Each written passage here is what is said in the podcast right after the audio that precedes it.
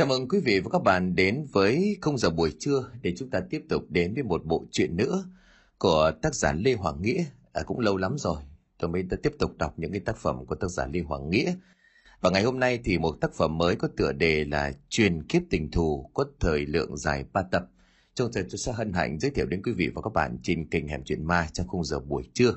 Ngay bây giờ thì không để mất thời gian của quý vị, chúng tôi mời quý vị và các bạn đến với nội dung tập 1 câu chuyện truyền kiếp tình thù qua phần diễn đọc của Đình Soạn.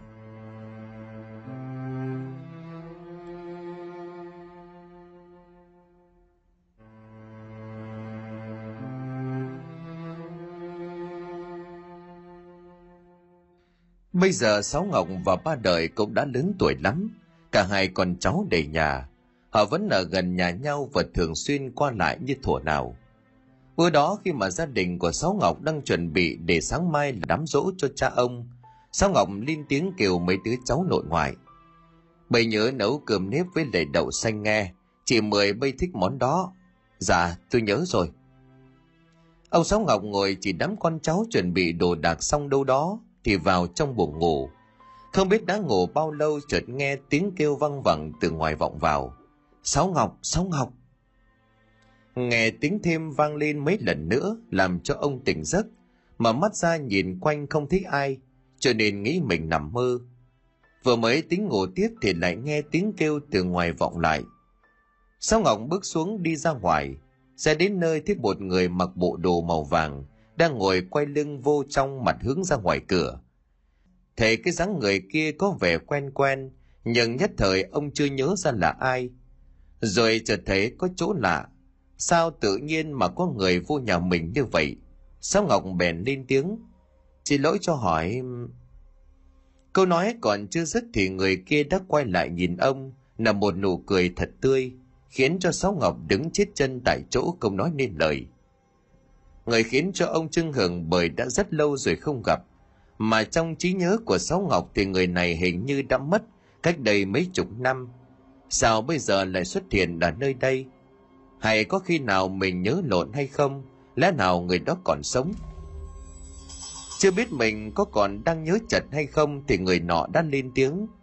Lâu quá rồi không gặp, chú Sáu nó vẫn mạnh khỏe chứ. Dạ tôi khỏe, thầy dạo này... Không để cho Sáu Ngọc nói hết câu thì người đàn ông mặc đồ vàng hay nói đúng hơn là mặc đạo vàng. Của mấy ông thầy Pháp vuốt sâu cười rồi cất tiếng. Chú Sáu nó không cần thấy lạ. Tôi đúng là đã về với thầy tổ nó mấy chục năm. Này hữu duyên nên ghé thăm và đưa ít đồ, nhà chú truyền lại cho hậu nhân dùm tôi. Thì ra đứng trước mặt không phải là người sống, có điều Sáu ngà cũng không có chút nỗi sợ hãi, mà bước tới ngồi xuống bên cạnh thầy tư dạ thầy cần chuyển chi cứ nói tôi sẵn lòng chuyển dùm thầy tư rút ra một chiếc áo nhỏ ước chừng cho mấy đứa con nít tầm hai ba tuổi mặc được may bằng vải vàng và trên áo vẽ nhiều chữ bùa màu đen màu đỏ. Thầy tư liền cười mà nói, nhờ chú chuyển lại cho người đó dùm tôi. Nhận cái áo trên tay, sáu ngọc vẫn chưa rõ mình phải chuyển áo này cho ai. Thì muốn tôi chuyển áo này cho ai? Trai gái lớn nhỏ thế nào? Sáng ngày mai, khi mà người đó tới sẽ có một cơn mưa đổ xuống và người đó sẽ mặc chiếc áo dài màu vàng và chào chú là ông Sáu Ngạc. Y chèn tôi là Sáu Ngọc chứ có phải Ngạc đâu thầy.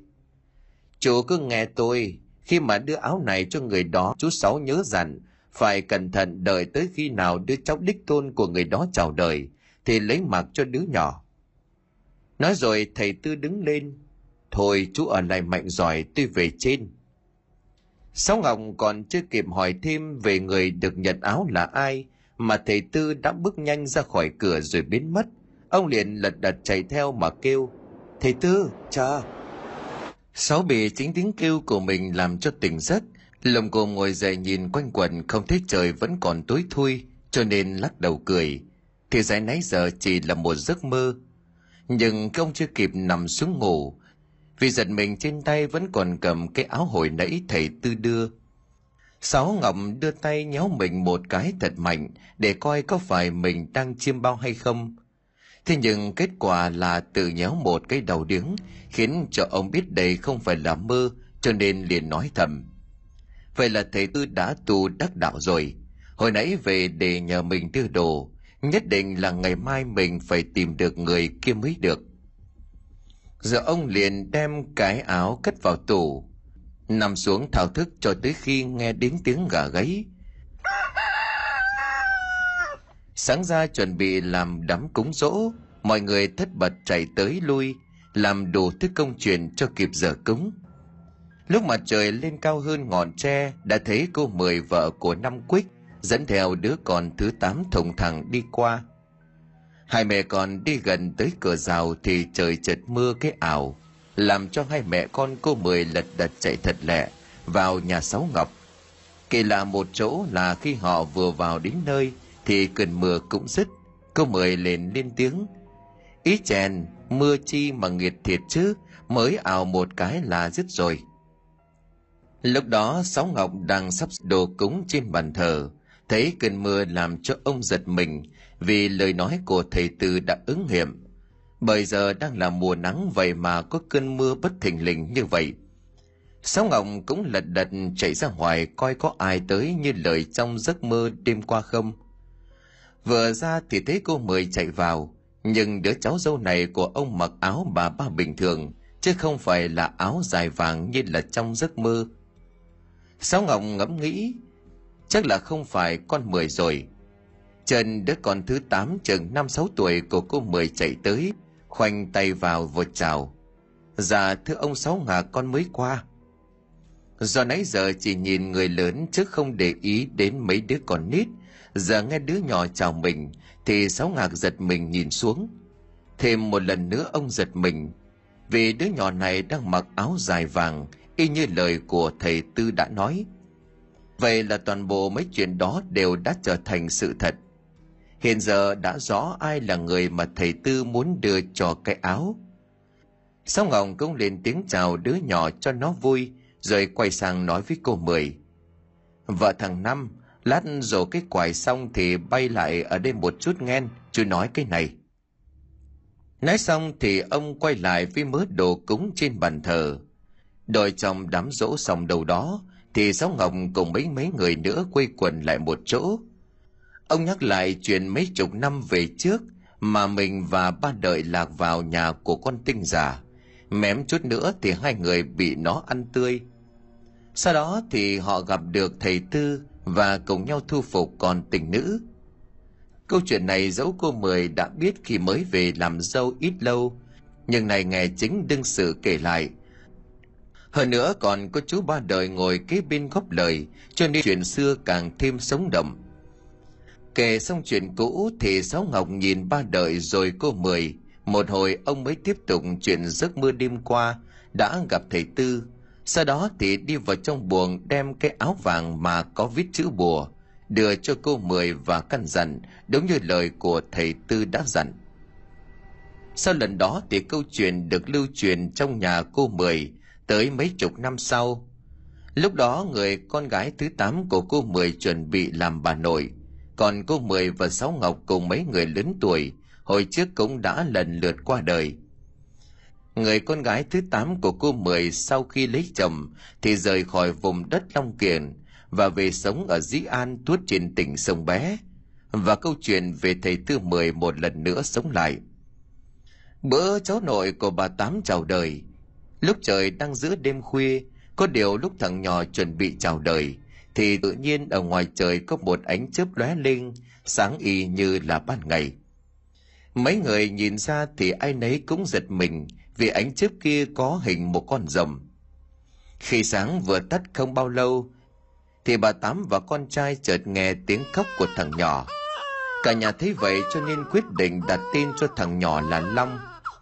Long từ lúc sinh ra đã eo uột khó nuôi, hay bệnh và cứ thường xuyên khóc nhẹ gia đình làm đủ mọi cách mà không hết. Đêm đó bà tám nằm mơ, thấy mình đang ẵm đứa cháu nội đích tôn mà nó cứ khóc tím tái mặt mày. Dù có làm cách nào đi chăng nữa nó cũng không nín khiến cho bà sốt ruột vô cùng. Trần có người đàn ông lớn tuổi mặc một bộ đồ màu vàng của mấy ông thầy pháp đi tới. Mỉm cười vuốt đầu của thằng nhỏ mấy cái rồi không biết từ đâu đem ra cái áo màu vàng mặc vô cho nó. Tự nhiên thì nó ngừng khóc và cười với ông ta. Rồi từ trên tay của bà Tám, thằng nhỏ mới hơn ba ngày nhảy xuống đất để dẫn với người đàn ông đó. Bà Tám hoàng hồn liền hét lên. Long, té con. Tiếng kêu của bà cũng làm cả nhà giật mình tỉnh dậy. Bà Tám đem giấc mơ vừa rồi kể lại cho cả nhà nghe. Trần con trai của bà vỗ tay. Thôi đúng rồi, mà nhớ cái áo bùa màu vàng mà hồi xưa ông Sáu Ngọc đưa cho má không?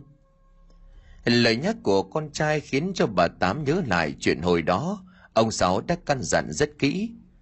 Sau khi cháu đích tôn ra đời phải mặc áo này cho nó, nhưng do thời gian đã qua lâu khiến cho bà quên mất điều này. Ờ ha, có vậy mà tao quên, tại mấy chục năm rồi không nhớ. Nói xong bà Tám lật đật chạy tới cái tủ lấy cái áo khoác vô cho thằng nhỏ. Tuy cái áo rất lớn cho với thằng nhỏ mới hơn 3 tháng tuổi, nhưng kể từ đó thằng Long không khóc nữa. Thằng nhỏ cũng thích cái áo đó lắm. Khi biết nó cứ kêu đó là cái áo thầy chùa và thường xuyên mặc cho tới khi không còn mặc vừa nữa. Sau khi tốt nghiệp đại học và đi làm, Long vô tình gặp được một vị sư và được ông ta truyền dạy cho cách ngồi thiền và một số chú cơ bản. Có điều dường như trong tiềm thức của anh đã biết các câu chú này. Công trọng nằm đó Long gặp và yêu Hà. Trong một đêm đang ngủ thì thấy mình đi tới một vùng núi non trùng điệp. Mây trắng lượn lờ bay dưới chân. Phải nói là cảnh đẹp vô cùng. Chợt anh nghe có tiếng người kêu mình. Quay lại nhìn thấy một vị đạo nhân mặc đạo bào vàng, tay cầm phất trần. Ông bước lại mỉm cười và đưa tay ra, vẽ một vòng thái cực bay tới nhập vào người của Long, rồi ông cất tiếng nói. Còn cố gắng tập theo những gì trong tiềm thức của mình biết, có một đoạn thời gian nữa, con sẽ gặp từng kiếp nạn trùng trùng kéo tới. Chỉ cần chuyên tâm và tỉnh trí, con sẽ vượt qua hết thảy. Khi mà thời cứ tới con sẽ gặp được ân sư của mình. Từ đó mới chính thức đi trên con đường đạo Pháp. Còn trước khi gặp ân sư của con thì... Nói về Long ban đầu tính ít bữa nữa sẽ ghé nhà huyền tiên bởi anh tính tranh thủ gặp xong sẽ ra chỗ hẹn với Hà và Quỳnh Ngọc. Có điều không biết vì lý do gì mà sau khi chính thức nhận lời yêu với Quỳnh Ngọc, cảm giác của Long rất lạ. Tuy không biết giải thích như thế nào, nhưng mà gần như là nó chưa phải là tình yêu. Nhất là sau khi nghe được cuộc điện thoại của Hà, càng khiến cho lòng có một cảm giác vô cùng kỳ quái trong chuyện này. Nghĩ nguyên cả ngày mà vẫn không tìm ra được nguyên do, đành tạm gác lại mọi chuyện cho tới cuối tuần rồi tính luôn một thể. Ngày hôm sau, cạnh nhà của Long có đám ma của ông bác hàng xóm.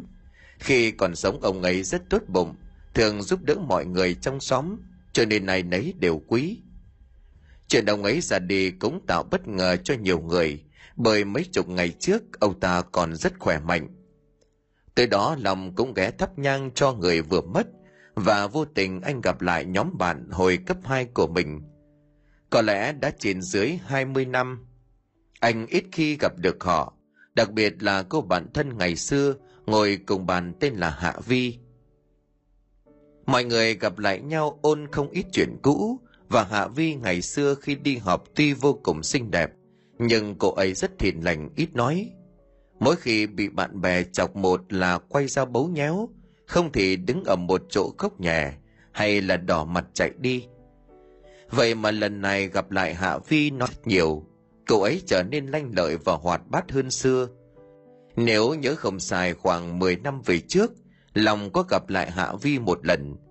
Lúc ấy cô ấy cũng vừa lập gia đình cho nên hai người chỉ nói vài câu. Giờ ngồi với cô bản thân ngày nào, lòng cảm thấy như tuổi thơ của mình quay về lần nữa.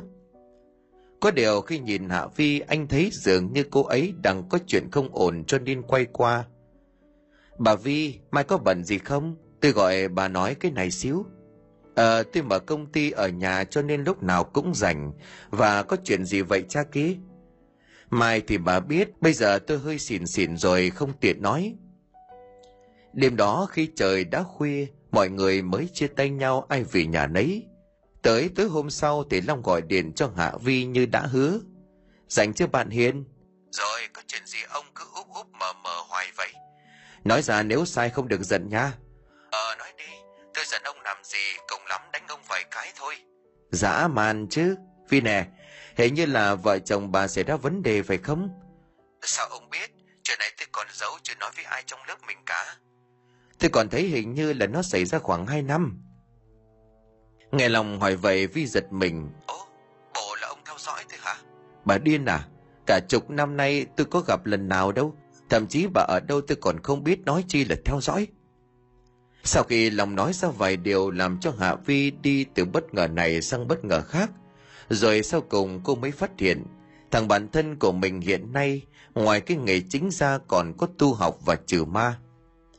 Như cuộc hẹn chiều hôm sau, hai người gặp nhau ở nhà Long để xử lý chuyện của Hạ Vi. Sau khi soi kỹ càng cho cô bản thân anh lên tiếng. Mọi chuyện do người mới của chồng bà.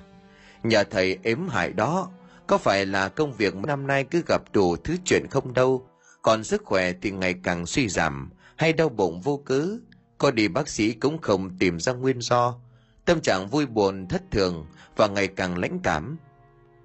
Vì mặt mày xanh như là chạm đổ bởi tất cả đều đúng như những gì mấy năm nay mình bị, cô liền cất tiếng. Mấy cái ông nói đều đúng hết, vậy bây giờ phải làm sao? Cái này cũng không quá khó xử lý đâu. Có điều bà bị khá lâu cho nên cần chỉ liên tục trong ba ngày mới được nha mỹ nữ. Trời đất tôi còn tưởng ba tháng chứ ba ngày đâu có gì chứ. Nói rồi Long bắt tay vô chỉ cho Hạ Vi. Cứ như vậy liên tiếp ba ngày trôi qua thật nhanh. Bệnh của cô bản thân đã hoàn toàn khỏi. cơn mặt đã sáng trưng và không còn cảm giác mệt mỏi khó chịu nữa. Hạ Vi lên tiếng. Ê bạn gì ơi, tôi đã khỏi hoàn toàn tất cả triệu chứng khó chịu đeo bám mấy năm nay. Hoàn toàn đều mất. Thật không biết là cảm ơn ông thế nào nữa. Có gì đâu bà kia, bạn bè cả mấy chục năm với nhau cơ mà. Tôi thật sự may mắn khi gặp lại được ông, chứ không thật là không biết tôi làm sao nữa. Hai người đang ngồi nói chuyện thì điện thoại của Long reo lên, người gọi là Quỳnh Ngọc. Anh ơi, lẽ ra ngày mai mình có hẹn với dì Hà, nhưng mà do hai dì cháu phải xử lý việc gấp cho chị nhánh ở tỉnh. Mấy ngày nữa mới về cho nên khi nào về tụi mình gặp nhá. Ok, về rồi gọi cho anh, mà hai dì cháu đi chưa? Dạ mới đi hồi nãy, do đi gấp cho nên không kịp báo cho anh. Tới nơi em mới gọi anh gặp dì Hà không? Thôi không cần đâu em, chúc hai dì cháu công tác vui vẻ, hẹn gặp lại nè. Dạ hẹn gặp anh nhé. Lòng tắt máy quay qua tiếp tục công chuyện với Hạ Vi. Buổi trò chuyện của hai người kéo dài hơn một tiếng mới kết thúc.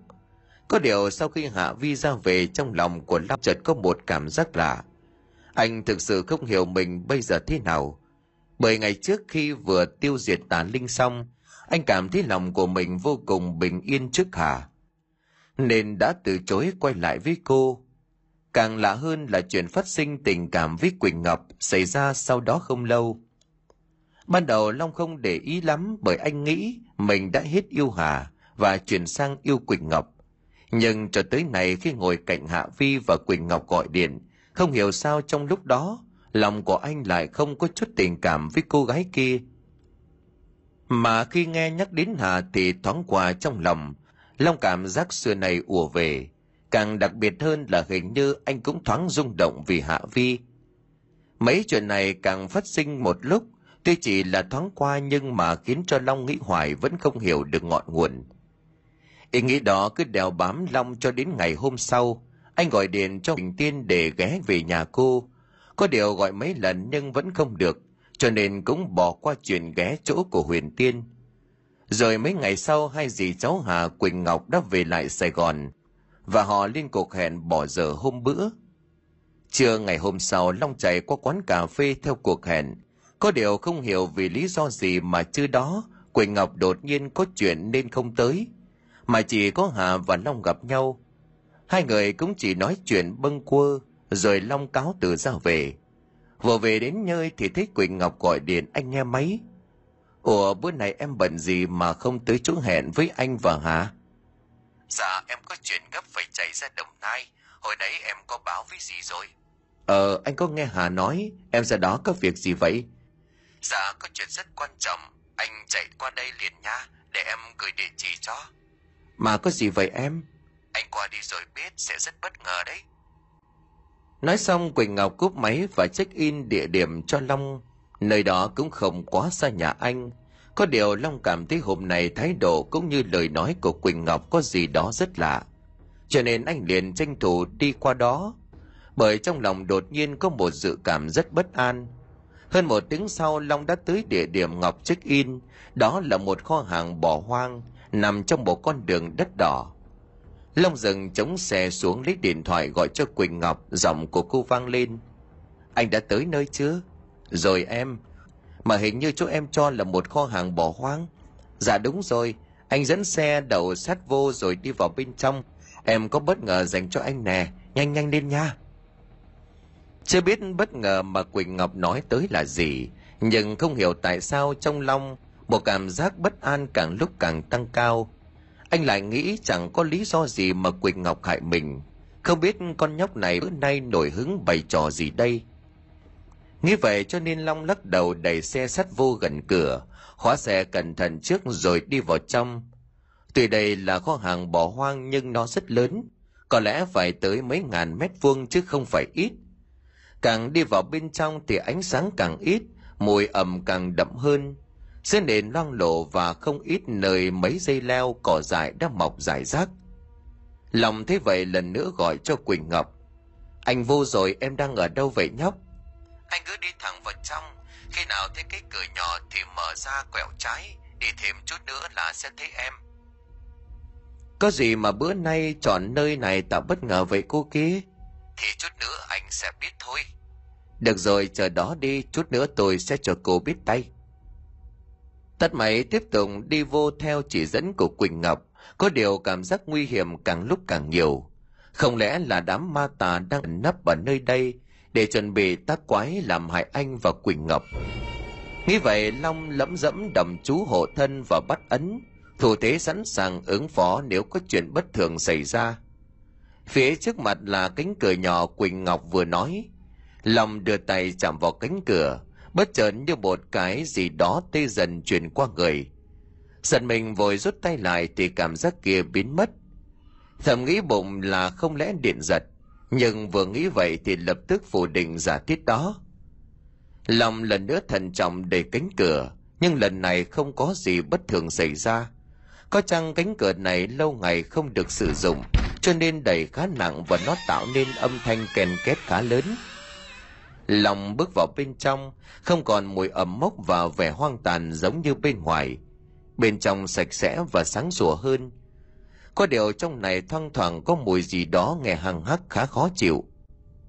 Hơn nữa không khí dường như rất ngột ngạt, làm cho khí huyết lưu thông cũng muốn vì vậy mà trì trệ lại. Nhìn quanh một vòng trước khi quẹo qua bên trái, không biết có phải do nghĩ nhiều quá không, mà chợt trong đầu của Long thoáng nghĩ nơi này có nét gì đó giống với khu nhà nghỉ dạo nọ. Nhưng ý nghĩ đó cũng chỉ thoáng qua rồi thôi. Tiếp tục đi tới phía trước thì nhìn thấy phía trước có hai người đang đứng. Nói đúng hơn là một người đang đứng ở dưới đất, còn một người đang bị treo bằng dây hay là lưới gì đó cách mặt đất chừng một thước. Thế quái lạ Long liền lên tiếng gọi. Quỳnh Ngọc, có phải em không? Người đứng dưới đất trả lời chứ không quay người lại. Em chứ ai, anh tới đây. Lòng vừa bước tới vừa miên man suy nghĩ, không biết Quỳnh Ngọc bày trò gì, mà chọn ở cái nơi thấy ớn như vậy. Hơn nữa người kia là ai mà giống như đang bị lên. Dù cố gắng nhìn cho thật kỹ có điều không thể thấy rõ, bởi phía sau lưng của hai người đó là một cái lỗ thông gió để lấy ánh sáng ở bên ngoài. Sợ anh đang đứng ngược sáng cho nên không thấy rõ mặt mũi của Quỳnh Ngọc và người kia. Có điều cảm giác bất an trong lòng dường như đã đạt đến mức cao nhất, khiến cho hơi thở của anh có chút khó khăn. Khi bước gần tới đột nhiên Quỳnh Ngọc lên tiếng. Anh khỏi đọc chú và bất ấn đề phòng làm chi cho mất công. Bất ngờ vì câu nói của cô bởi khi thấy Quỳnh Ngọc anh đã không còn bất ấn nữa chỉ là nãy giờ vẫn đọc trong tâm câu chú trừ tà mà thôi. Vậy mà tại sao cô lại biết được cơ chứ? Chưa kịp nói ra suy nghĩ của mình thì một lần nữa Quỳnh Ngọc lên tiếng. Anh đừng bất ngờ vì sao em biết anh đang đọc chú vào bắt ấn. Bất ngờ cho anh phía sau còn nhiều lắm. Bất ngờ cái gì của kia? lòng vừa bước tới gần hơn vừa pha trò tính chọc Quỳnh Ngọc, nhưng cô gái này bỗng cất tiếng cười vang, rồi chỉ về phía người đang bị cột lùng lẳng lên tiếng. Anh nhìn kỹ đi sẽ biết điều bất ngờ là gì. Bây giờ tuy vẫn đứng ngược sáng nhưng với khoảng cách gần như vậy, đã giúp cho lòng thấy rõ người đang bị cột và treo lên lùng lẳng kia chính là Hà. Cô còn bị dán băng keo vào miệng ngăn không cho nói chuyện. Hà vẫn còn mặc bộ đồ khi nãy ngồi uống cà phê với Long. Vừa nhìn thấy Hà như vậy, thoáng nghĩ không lẽ hai gì cháu này hết chuyện, chơi rồi hay sao, mà nay lại bày ra cái trò này để chọc mình. Nghĩ vậy anh liền lên tiếng. Hai gì cháu em chơi trò gì vậy? Chơi sao? Em đâu có rảnh mà chơi mấy cái trò này với nó. Nghe giọng nói của Quỳnh Ngọc lúc này khiến cho Long bắt đầu thấy sợ trong lòng. Em nói gì vậy Ngọc? Sao tự nhiên lại kêu gì Hà như vậy? Ai nói anh nó là gì của em? Không đợi cho Long lên tiếng Quỳnh Ngọc bước lại chỗ cổ Hà đang bị treo, vừa nói vừa tháo miếng bằng kèo trên miệng cô ra. Để cho anh nghe, đích thân nó trả lời. Miếng băng keo vừa được tháo ra khỏi miệng Hà liền hét lên. Anh chạy đi, ở đây nguy hiểm lắm, nó không phải cháu em đâu. Bây giờ tết lượt của Hà nói vậy khiến đầu óc của anh có chút mơ hồ. Có chuyện gì vậy hả?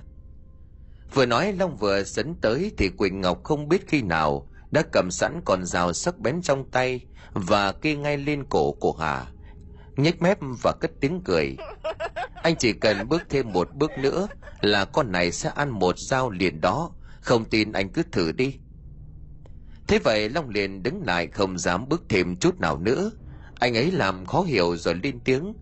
Có gì từ từ nói, sao em lại bất hại như vậy, thả Hà ra đi em.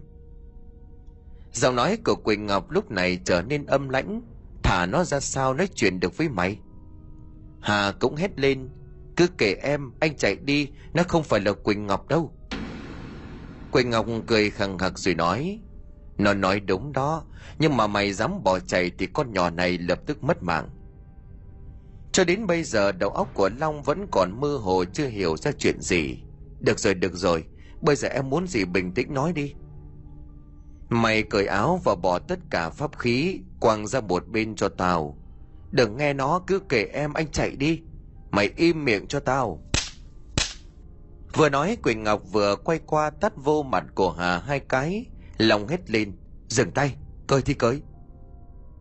Nói rồi anh tháo vòng đeo tay và áo quăng ra ngoài, chỉ còn mặc mỗi cái quần jean. Làm xong anh nhìn Quỳnh Ngọc. Rồi đó, bây giờ em muốn gì nữa? Muốn mạng của mày chứ gì? Một giọng nói khác quen thuộc từ phía sau vang lên, tiếc là Long chưa kịp quay sang nhìn lại, thì đã bị đánh một trường thật mạnh vô giữa lưng. Chúng đòn anh bay như là diều đứt dây về phía cả ba bốn thước mới té sấp xuống nền. Sau khi chúng đòn đó không chỉ bị hạ gục, mà toàn bộ tu vi của Long hoàn toàn bị phong bế. Khó khăn lắm anh mới có thể xoay người nhìn lại phía người vừa ra đòn tấn công mình. Lần này như là không tin vào mắt của mình, bởi người vừa ra tay đánh lén với một đòn mạnh như trời giáng kia, không phải ai xa lạ mà chính là thiền sư Pháp Không. Lòng bất ngờ đến nỗi không nói ra lời nào. Thế vậy Pháp Không bước tới nhếch môi cười lên tiếng. Sao rồi còn nhận ra ta không Long thí chủ? Tại tại sao lại là thầy? Không phải ta thì là ai? Nói xong ông ta cất lên một tràng cười ghê sợ rồi nhìn về Quỳnh Ngọc gật đầu tỏ vẻ hài lòng. Trở về đi, nhiệm vụ của người đã xong. Nói rồi ông ta phải tay thu lại lập tức từ trong cơ thể của Quỳnh Ngọc một âm binh được kéo ra và cô gái té xuống nằm bất động dưới đất. Nhìn thấy chuyện vừa diễn ra đến đây anh đã hiểu. Thế ra Quỳnh Ngọc bị âm binh do Pháp không điều khiển, nhập xác để hành động hãm hại anh và Hà. Nhưng Điều Long không hiểu tại sao sư Pháp không lại làm như vậy. Anh liền ngập ngừng lên tiếng. Tại sao thầy lại làm như vậy?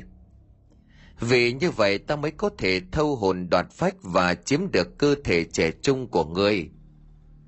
Càng nghe thì Long lại càng lù mù không hiểu vì nguyên cớ gì mà một vị sư thiền sư đắc độ lại trở thành như vậy anh liền ngập ngừng lên tiếng nhưng thầy phong không cắt ngang lời của Long. Muốn biết thì xuống Diêm Vương mà hỏi, à mà không đúng, người cũng không có cơ hội xuống đó nữa đâu. Nói rồi ông ta bước tới nắm lấy cổ của Long sách lên, gương mặt hiền từ ngày nào bây giờ bỗng trở nên anh ác hung tàn vô cùng. Ông ta cười. Trước hết sẽ rút cản tu vi của ngươi, sau đó mới thâu hồn cho ngươi để luyện hóa. Còn cái sắc này cũng là của ta, để ta có lại những thứ thuộc về mình. Nói rồi ông ta đọc chú và từ từ rút tu vi của Long ra khỏi người. Long bị bóp cổ và cũng không còn chút sức lực để phản kháng.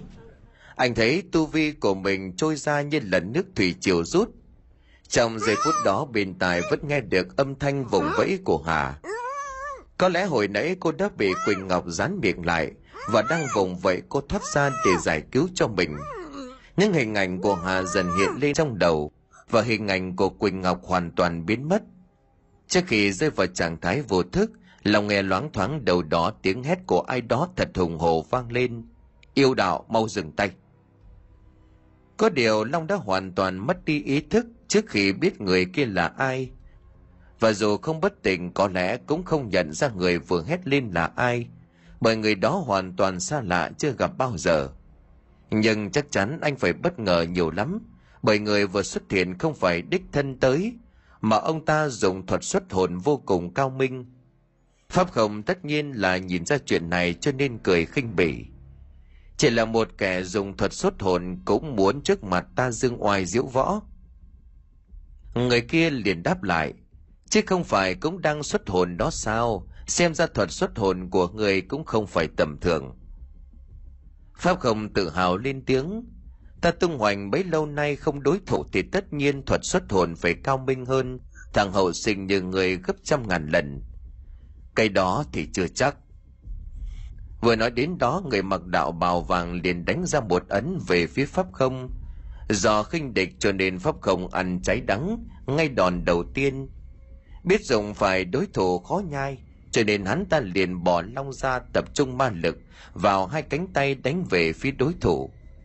Trước mặt người mặc đạo bào màu vàng xuất hiện một tấm khiên do vô số chữ án tiếng phản tạo thành.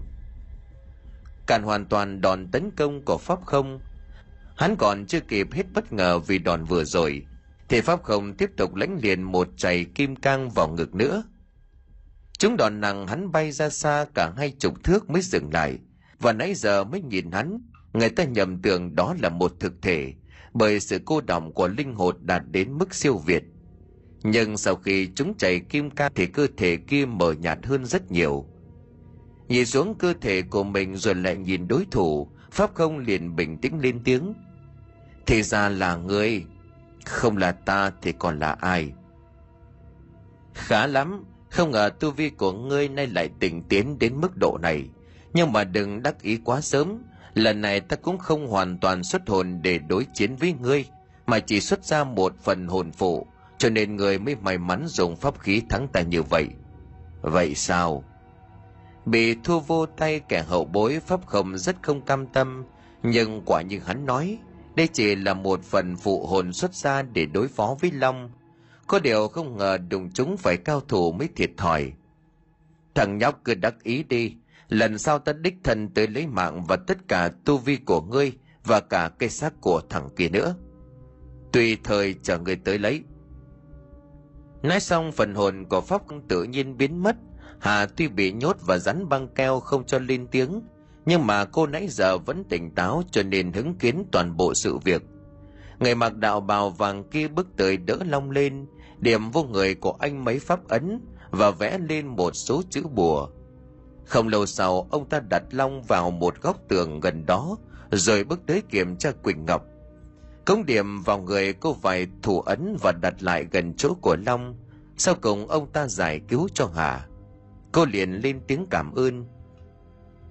Dạ con cảm ơn Pháp Sư đã tường cứu. Không có gì đâu, tất cả đều là an bài. Dạ Pháp Sư, anh Long và cháu Ngọc có sao không ạ? À? Họ không sao cả, chỉ hao tổn sức khỏe và hồn phách. Ta đã ổn định lại hồn phách cho hai người đó. Bây giờ chờ đợi họ tỉnh dậy, cô cho họ về tĩnh dưỡng vài ngày sẽ phục hồi. Dạ con cảm ơn Pháp Sư, Nhưng mà chỗ của anh Long... Cái đó cô đừng lo. Chỗ của Long dù mất hết tu vi nhưng mà không sao, ta đã có sắp xếp. Đợi sau khi Long tỉnh dậy nhờ cô đưa bức thư này cho cậu ta. Hà đưa tay lên nhận phong thư, đưa thư xong người mặc đạo bào màu vàng lên tiếng. Chuyện của Long và cháu gái kia không phải như là cô thấy đâu, chuyện này có rất nhiều ẩn tình bên trong. Dạ xin Pháp Sư cho biết à? Tới thời điểm Long sẽ là người cho cô biết, giờ ta có việc phải đi không thể ở lại lâu hơn. Chút nữa họ tỉnh lại thì ba người lập tức quay về nhà của cô, tuyệt đối không được về nhà của Long. Nói xong người mặc áo vàng quay lưng một cái đã biến mất, cũng may cho Hà là không lâu sau, Long và Quỳnh Ngọc lần lượt tỉnh lại. Hà đưa bức thư cho Long và kể sơ qua chuyện vừa rồi xảy ra, rồi mọi người cùng quay về nhà của Hà. Gần hai tiếng sau mọi người đã có mặt tại nhà của Hà. Long đọc xong bức thư của người áo vàng kia gửi. Nội dung bức thư đó cũng không có gì nhiều. Đại khái nói anh tạm thời không được về nhà. Đợi ngày mai ông ta sẽ tới Sài Gòn gặp anh và cùng về với Long. Trong thư có để lại số điện thoại để sáng mai Long liên lạc với ông ta. Qua lời kể của Hà, Long biết người này thật sự pháp thuật vô cùng cao siêu, và nếu không có sự xuất hiện của ông ta, thì chắc chắn Long đã chết vào tay của Pháp không. Và điều càng làm cho anh hiếu kỳ hơn chính là việc tại sao ông ta biết Long gặp nguy mà tới từng cứu. Rất nhiều các câu hỏi chưa có lời giải đáp lẫn quẩn trong đầu. Và chuyện trước mắt cũng nhức đầu không kém là chuyện tình cảm nhung nhằng giữa anh và hai dì cháu Hà và Quỳnh Ngọc. Ngày trước khi mà Quỳnh Ngọc tỏ tình cùng anh, Long trong lòng nửa muốn nửa không. Tới khi được sư phụ của mình đưa ra lời khuyên, thì anh đã quyết định tiến tới với Quỳnh Ngọc. Nhưng sâu thẳm trong lòng là có chút gì đó vướng mắc. Đặc biệt từ bữa gặp lại Hạ Vi, không hiểu sao tình cảm dành cho Hà lại lần nữa sống dậy, còn chuyện với Quỳnh Ngọc lại mất dần cảm xúc. Cho đến hiện tại thì hoàn toàn không còn chút cảm xúc nam nữ nào với cô. Lòng rất khó hiểu về mình, chưa biết phải đối diện với hai dì cháu này như thế nào cho đúng, thì Quỳnh Ngọc đã lên tiếng trước. Trải qua chuyện lần này, con đã hiểu một số chuyện mà trước đây còn cứ mơ hồ. Hà nghe vậy thì quay sang hỏi, chuyện gì vậy con? Quỳnh Ngọc ngập ngừng trước khi nói, chuyện là ngày trước khi con được chú Long cứu ở nhà nghỉ, thật sự ban đầu rất cảm động vì coi chú như là người thân trong gia đình. Nhưng không hiểu vì sao khi đó trong đầu của con có tiếng nói rất lạ. Tiếng gì vậy con? Dạ nói là hãy yêu Long đi. Long là của Quỳnh Ngọc chứ không phải của Hà. Rồi từ đó tiếng nói đó cứ liên tục thúc giục con. Nhưng mà con lại nghĩ chú Long là người yêu của dì. Mình không được suy nghĩ lung tung. Cho tới lần chú vô âm giới. Thì tiếng gọi liên tục vang lên trong đầu. Thật sự mà nói trong lòng của con lúc đó lạ lắm Nửa thích chú Long nửa lại chỉ nghĩ chú là người thân. Hà bình tĩnh rồi hỏi tiếp. Rồi sao nữa con nói tiếp đi. Dạ cho tới khi con và chú yêu nhau, thật sự cái cảm giác kia vẫn cứ hiện hiện trong lòng. Lúc đó thật sự là không hiểu sao mình lại như vậy, cho tới khi mà chuyện xảy ra trong kho hàng con mới biết. còn biết cái gì?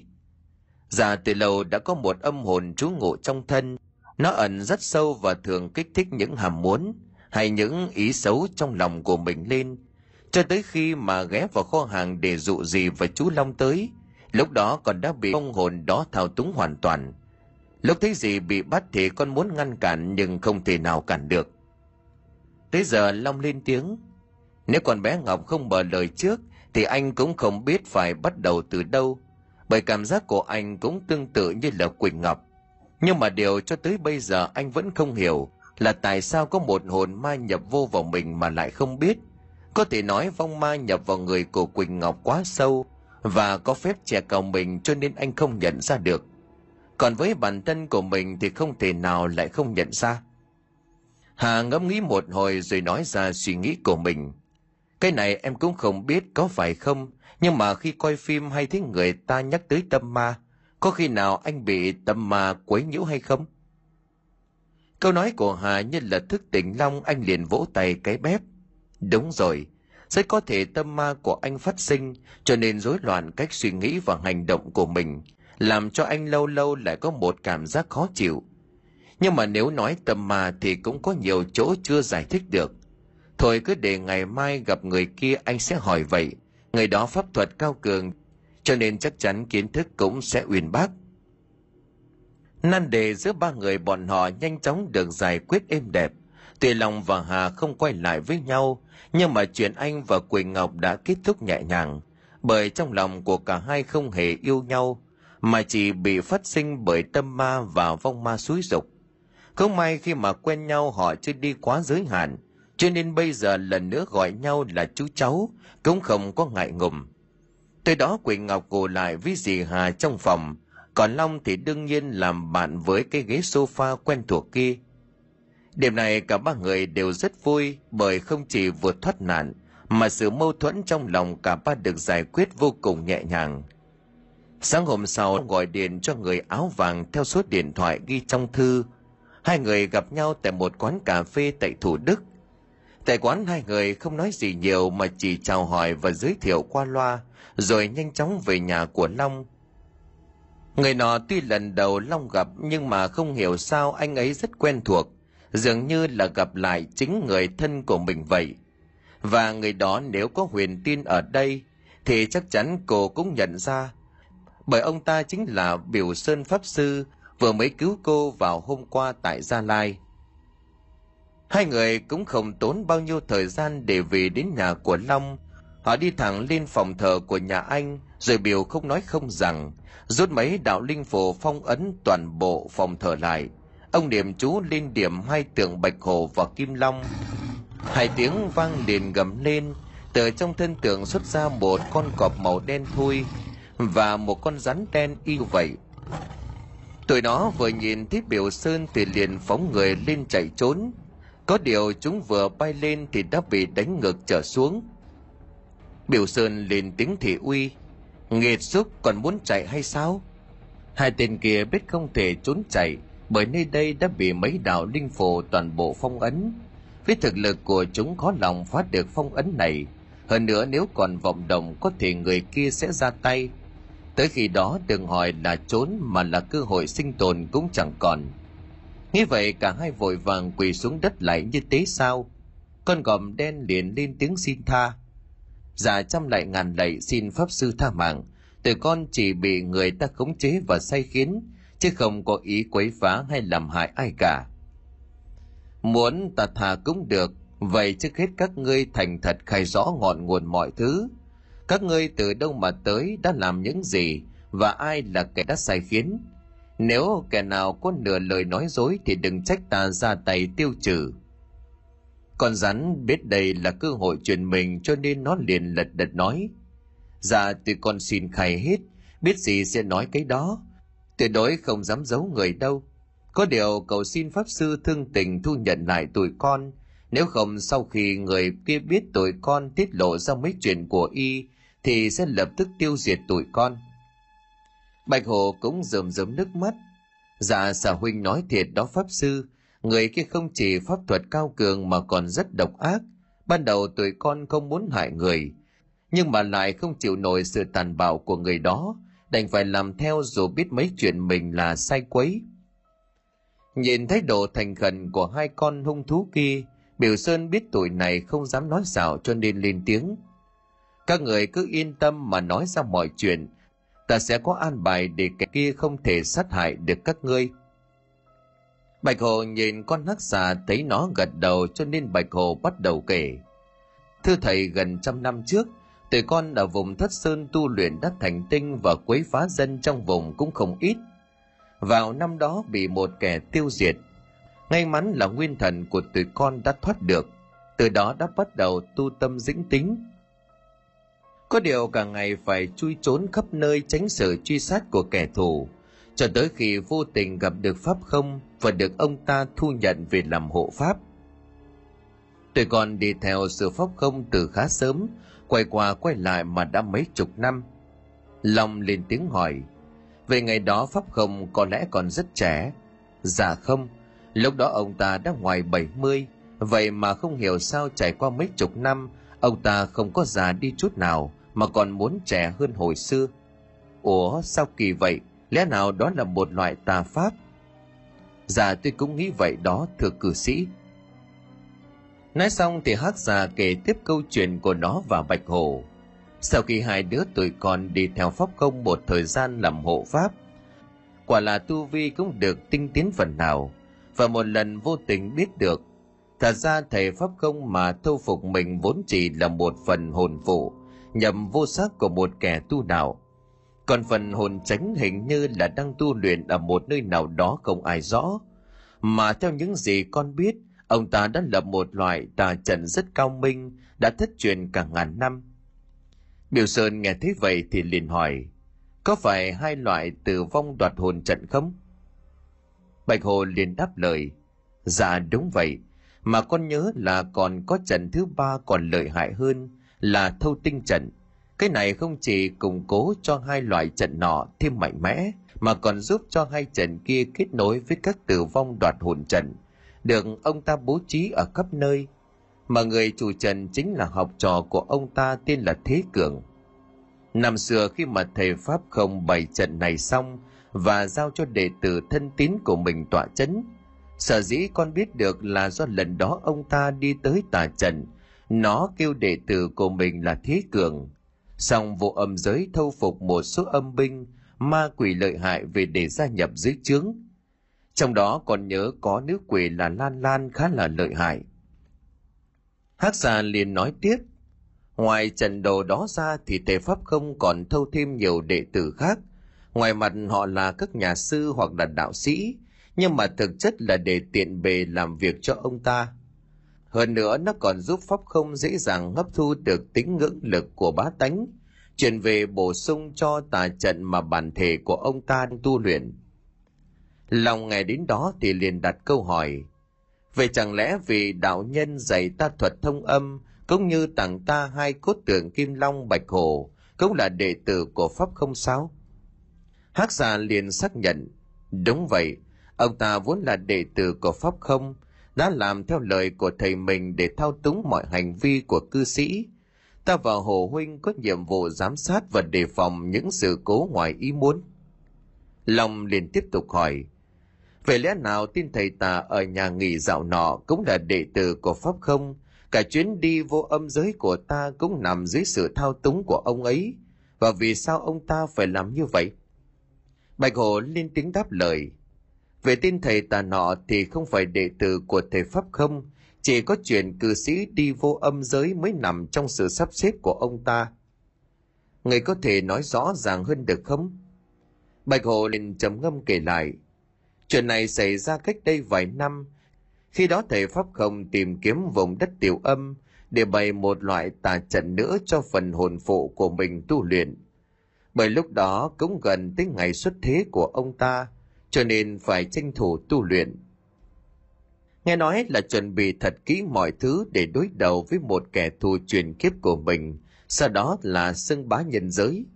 Do vậy, sau khi ông ta đã tìm tới khu đất nọ, và vô tình phát hiện nhà nhí kia đã được bày ra một loại tà trận cũng rất mạnh vậy là thầy pháp không liền thay đổi kế hoạch ông ta vì muốn tránh các cao thủ tu đạo phát hiện cho nên đã để cho thầy tà nọ mặc sức thao túng và luyện chế tà trận còn bản thân thì ở lại ngôi chùa gần đó để vừa tĩnh tâm tu luyện theo chính pháp nhằm cho mắt người đời và tiền bề giám sát vùng đất kia Nghe bạn thao thao bất tuyệt, hắc giả cũng nhảy vào góp lời. Khi thời có tới thì ông ta đã nhờ âm binh dẫn đường cho cư sĩ và nhóm bạn của cư sĩ tới trọ nơi đó, để kích phát hoàn toàn tà trận kia, cũng như là gieo vào lòng cư sĩ một tâm ma. Lúc đầu sẽ giúp tu vi của cư sĩ tinh tiến nhanh chóng, dần bị tâm ma khống chế cảm xúc và suy nghĩ, để ông ta tiện bề thu hồn đoạt xác và hoàn thành bước tu luyện cuối cùng của mình. Cả cô gái tên Quỳnh Ngọc cũng bị một âm binh của ông ta nhập xác và điều khiển hành động cũng như suy nghĩ của cô ấy. Tâm mà của cư sĩ bị kích phát để quên đi cô Hà mà đến với cô Quỳnh Ngọc. Lòng thấy khó hiểu về cách làm đó của Pháp không, Bởi làm như vậy với ông ta cũng đau có lợi lộc gì. Ủa tại sao ông ta phải làm như vậy? Nguyên nhân chính cả hai tuổi tôi đều không tường tận, chỉ biết là sau khi làm như vậy thì cư sĩ mới đánh mất chính mình và thất bại trước ông ta. Bạch Hồ liền ngập ngừng. Tôi còn biết được kể cả sư phụ của cư sĩ, người khai đạo cho cư sĩ hình như cũng là đệ tử của Pháp không. Ban đầu người kia không truyền đạo thuật cho cư sĩ, có lẽ cũng nằm trong sự chỉ đạo của Pháp không. Tới đây thì bỗng nhiên Biểu Sơn lên tiếng. Câu chuyện tạm thời chỉ hỏi đến đây thôi, khi nào cần hỏi sẽ tiếp tục cho gọi hai người. Nói xong thì ông thu bạch hồ và hắc xà vào cái hồ lô nhỏ đặt trong túi, đeo ở bên người, rồi quay qua nhìn Long lên tiếng. tài cũng đã biết một số chuyện quan trọng khác nữa, tới thời cơ sẽ nói cho con nghe. Này ta tới đây không chỉ xử lý hai kẻ kia, mà chuyện quan trọng nhất là muốn thu con làm đồ đệ, còn có đồng ý bái ta làm thầy không? Thì ra đây là cảm giác mà sau khi nghe Hà kể về Biểu Sơn, nhất là khi gặp ông ấy lòng đã có cảm giác thân thuộc. Giờ thì anh tin chắc rằng hai người đúng là có duyên sư đồ. Mà nói không chừng họ đã là sư đồ từ trong tiền kiếp. Lòng cô không nghĩ nhiều vội vàng quỳ xuống bái sư. Đệ tử xin ra mắt thầy. Biểu Sơn gật đầu vui vẻ đỡ Long đứng lên rồi nói. Trước tiên phải quay về đạo quán của ta. Sau khi làm lễ bái sư nhập môn xong, sẽ cho con biết những bí mật cũng như là ân oán của con và Pháp không. Dạ, mọi việc xin nghe lời của thầy. Nói xong, lòng nhanh chóng thu xếp việc nhà rồi cả hai thầy trò lại lên xe để đi về đạo quán của Biểu Sơn. Hơn một tiếng sau, hai người đã có mặt trước cổng của đạo quán. Nói đúng ra là ngôi nhà cổ có lẽ đã có vài chục năm, đến cả trăm năm tuổi. Nằm trong khuôn viên rộng lớn, quanh nhà trồng nhiều cây cho nên thoáng mát vô cùng. Gian nhà lớn phía trước là nơi thờ tự, còn mấy gian nhà nhỏ phía sau là nơi ở cũng như bếp núc. Biểu Sơn tuy là pháp sư nhưng mà ông tu tại gia, cho nên vẫn lấy vợ sinh con, chứ không sống một mình như là pháp không. Hơn hai ngày ở đây Long cũng biết khá nhiều về hoàn cảnh nơi này, thông qua mấy người làm công quả. Nơi đây ngày trước vốn là nhà của một hương hào, ngày khi mới nhận chức hắn còn rất trẻ, nhưng vô cùng ác độc. Hắn khi còn sống chiếm đất chiếm ruộng, nhà cửa bóc lột người dân trong vùng không biết bao nhiêu mà nói. Ông này tuy rất nhiều vợ, nhưng mãi đến hơn 50 tuổi thì mới có sinh được một người con gái. Năm đó hắn ta vừa làm thọ 70 thì lên cơn co giật sùi bọt mép rồi chết tại chỗ. Sau khi hắn qua đời, đứa con độc nhất được sở hữu khối tài sản khổng lồ. Kẻ này tính nết cũng không khác với cha là bao. Cho nên vài năm sau khi đã đủ lông đủ cánh, liền tìm kế đuổi mấy người vợ của cha mình ra khỏi nhà. Nghe nói đầu có hai người không chịu đi, sau cùng cũng bị đứa con gái của ông chồng cùng tình nhân của nó đầu độc chết. Sau khi chủ căn nhà hai vợ chồng của đứa con gái sống trong nhung đùa, không quen làm ăn, cho nên tài sản đất đai dần dần bán hết cho mấy người dân trong vùng. Lại qua vài năm trôi qua, phần lớn tài sản đã rào bán chỉ còn lại căn nhà lớn và vài mẫu ruộng.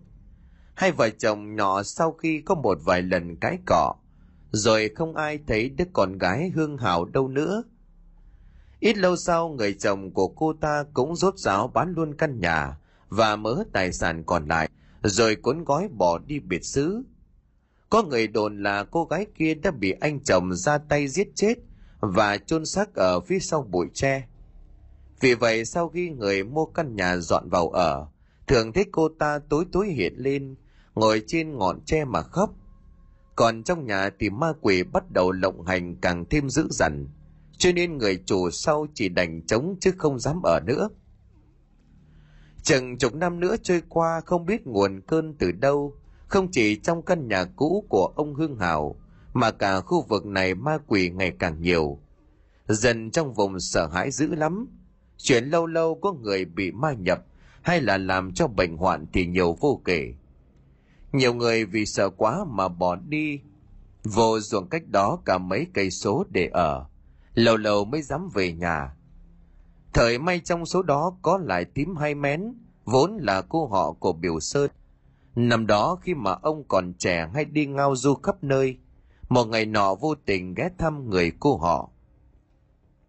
Lúc tới đây thấy ẩm khí mờ mịt, biểu sơn biết người ở khu vực này đau bệnh và nhà cửa không yên. Nghĩ vậy cho nên ông quyết định ở lại đây một thời gian để cứu giúp dân trong vùng. Vậy là kể từ đó, tiếng lành đồn xa mỗi ngày có hàng trăm lượt người từ các nơi kéo đến để trị bệnh. Đám ma quỷ trong vùng cũng được ông độ hóa, không còn quấy nhiễu người dân nữa. Sau khi thấy nơi này đã yên ổn, biểu sơn chuẩn bị rời đi. Biết tin đó, chú tên bà phát và một số người lớn tuổi đã chạy tới. Chú bà phát mấy tháng trước đã nằm liên miên trên giường vì bệnh tật thời may biểu sơn tới trị lành bệnh và cứu luôn cô con gái út của ông khỏi bệnh điên. Sau khi trị xong, mọi người hiếu kỳ hỏi biểu sơn, mới biết cả hai cha con họ không phải bệnh hoạn gì. Bởi người cha thì bị tiến bắn trúng chỗ nhược mới bị như vậy. Còn đứa con gái bị tà ma quấy nhiễu mới trở nên điên loạn.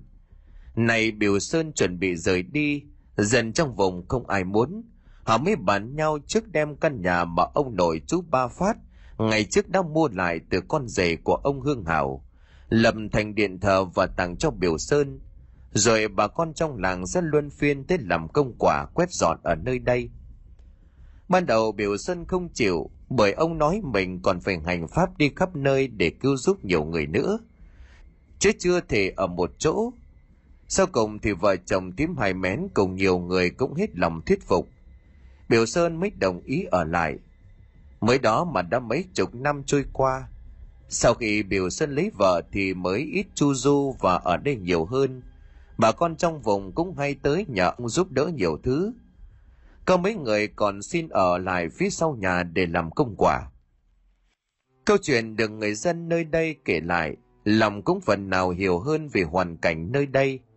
Sau lễ bái sư nhập môn, biểu sơn còn nói với đệ tử của mình thật ra chuyện con mất hết tu vi kể ra cũng là một việc tốt chứ không xấu. Dạ thầy có thể nói rõ hơn cho con hiểu được không? Chuyện về tiền kiếp của con ta chưa có nói lúc này. Chỉ nói lúc con ra đời đã có một vị tặng cho con một đạo bào được vẽ nhiều bùa linh hộ phù thân. Nhưng mà bùa chú nào cũng vậy. Nếu sử dụng nhiều và không được gia trì thì dần dần yếu đi và mất tác dụng năm đó khi mà pháp không phát hiện ra con, hắn liền cho một người quen của mình thâu nhận con làm đồ đệ, truyền cho cách tu tập. Nhưng ban đầu hắn không cho người kia dạy con nhiều về đạo pháp. Biểu sơn quay qua nhìn thấy long vẫn còn chăm chú lắng nghe, ông liền tiếp tục nói, bởi pháp không sợ nếu tu vi của con có thể tăng, sẽ bổ sung cho linh phù ẩn trong người phát huy tác dụng cho nên hắn nói với người kia chỉ được dạy con tâm đạo cho con là chính. Cho tới khi biết chắc linh phù kia đã suy yếu tới mức không thể bổ sung linh lực.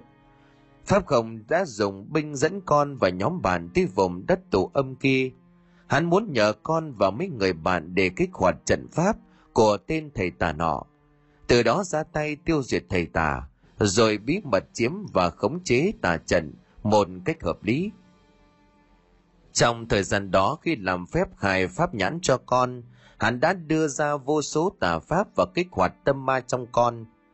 Tuy nhiên, pháp không đã khéo léo, dùng phép che làm con không nhận ra được những chuyện bất thường. Càng đáng nói hơn là hắn cùng đệ tử của mình âm thầm truyền cho con các loại tà pháp, xen giữa chánh pháp. Pháp không cũng bày binh bố trận để mà người quanh con đều bị hắn khống chế lòng thật sự càng nghe càng cảm thấy kinh hoàng, bởi nếu như lời của thầy mình nói, thì pháp không kia quả thật rất cao minh, đã âm thầm bày bố từ rất lâu. Có điều sao hắn phải làm như vậy? Bởi với tu vi hay là tố chất của bản thân, hắn thấy rất đối bình thường chứ không phải là kỳ tài đặc biệt gì cả. Ủa, tại sao hắn ta phải làm như vậy thưa thầy? Giọng của biểu sơn có chút xa xăm đó xuất phát từ ân oán tiền kiếp giữa con và pháp không? Chuyện này ta sẽ cho con tự mình nhìn thấy. Và còn một nguyên do nữa. Pháp không là ma đạo, cho nên hắn muốn rút hồn phách của con để nâng cao tu vi và tránh tà hợp nhất. Từ đó sẽ ít có ai là đối thủ. Sau đó hắn sẽ chiếm xác để có lại tuổi thanh xuân. Chỉ có như vậy mới có thể hợp nhất được tránh và tà bởi thân hắn đã là ma vương, tà khí quá nặng. Nếu chỉ đoạt hồn của con và một số người chánh đạo cũng không đủ để hắn luyện thành. Nhưng có một điều khiến cho hắn không ra tay từ sớm, là bởi muốn sau khi linh phù hộ, thân hết linh nghiệm, sẽ giúp cho con tu vi tinh tiến nhanh chóng. Có như vậy khi đoạt hồn và xác mới phát huy tác dụng tốt nhất. Nếu không vì lý do đó, pháp không đã ra tay từ sớm có điều hắn không ngờ linh phù kia vẫn còn bảo vệ. Vào thời khắc quan trọng nhất, khiến cho hắn ta trong thời gian ngắn chỉ hấp thu được tu vi và tâm ma của con, chứ không hấp thu được tâm thiện và hồn phách của con. Biểu sơn mỉm cười. Trời mất tu vi nhưng mà các pháp mà con học bấy lâu nay chưa đúng, cho nên bây giờ học lại từ cơ bản cho đi đúng hướng. Có như vậy với tính tiên nhanh được còn nếu mà giữ cái cũ sẽ hạn chế khá nhiều cho con về sau, và càng may mắn hơn, trong lúc mà hắn hấp thù đã rút đi toàn bộ tâm ma của con ra ngoài, cho nên sau này khi mà hành pháp sẽ càng thuận lợi hơn rất nhiều. Còn bây giờ thầy sẽ chính thức truyền pháp cho con, chỉ cần dựa vô đó tu luyện. Qua mấy ngày nữa ta sẽ tiếp tục truyền tâm ấn, để cho con có thể phát huy được những gì con đã học. Dạ con cảm ơn thầy